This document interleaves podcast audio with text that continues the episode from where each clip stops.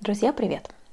О том, что такое дофаминовая петля и как мы в нее попадаем, мы говорили с вами в прошлом подкасте.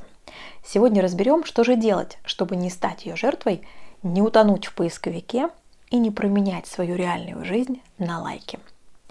Первая идея – это обратить внимание на любое физическое движение. Чудодейственный эффект прогулок и любых физических нагрузок подтвержден даже в лечении клинической депрессии – еще одна полезная привычка – медитация.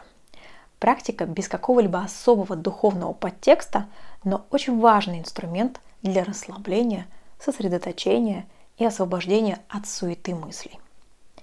Другим немаловажным фактором защиты от зависимостей, как бы сейчас это ни прозвучало, друзья, является жизнь в кайф, насыщенная и интересная именно вам. Эксперименты на крысах и мышах показали – что грызуны, которые живут группой в просторной среде, наполненной игрушками, гораздо реже проявляют интерес к наркотикам, чем те, кто одиноко влачит свое грустное, гнетущее существование в стандартном экспериментальном ящике.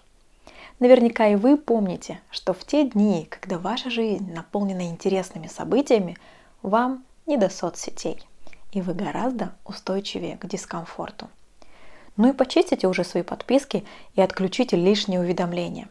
Глобус не перестанет вращаться, если вы не прочтете супер важный пост, оставив при этом по-настоящему важное дело, которое могло бы вас продвинуть в реальности, на пути к тому, что вам важно.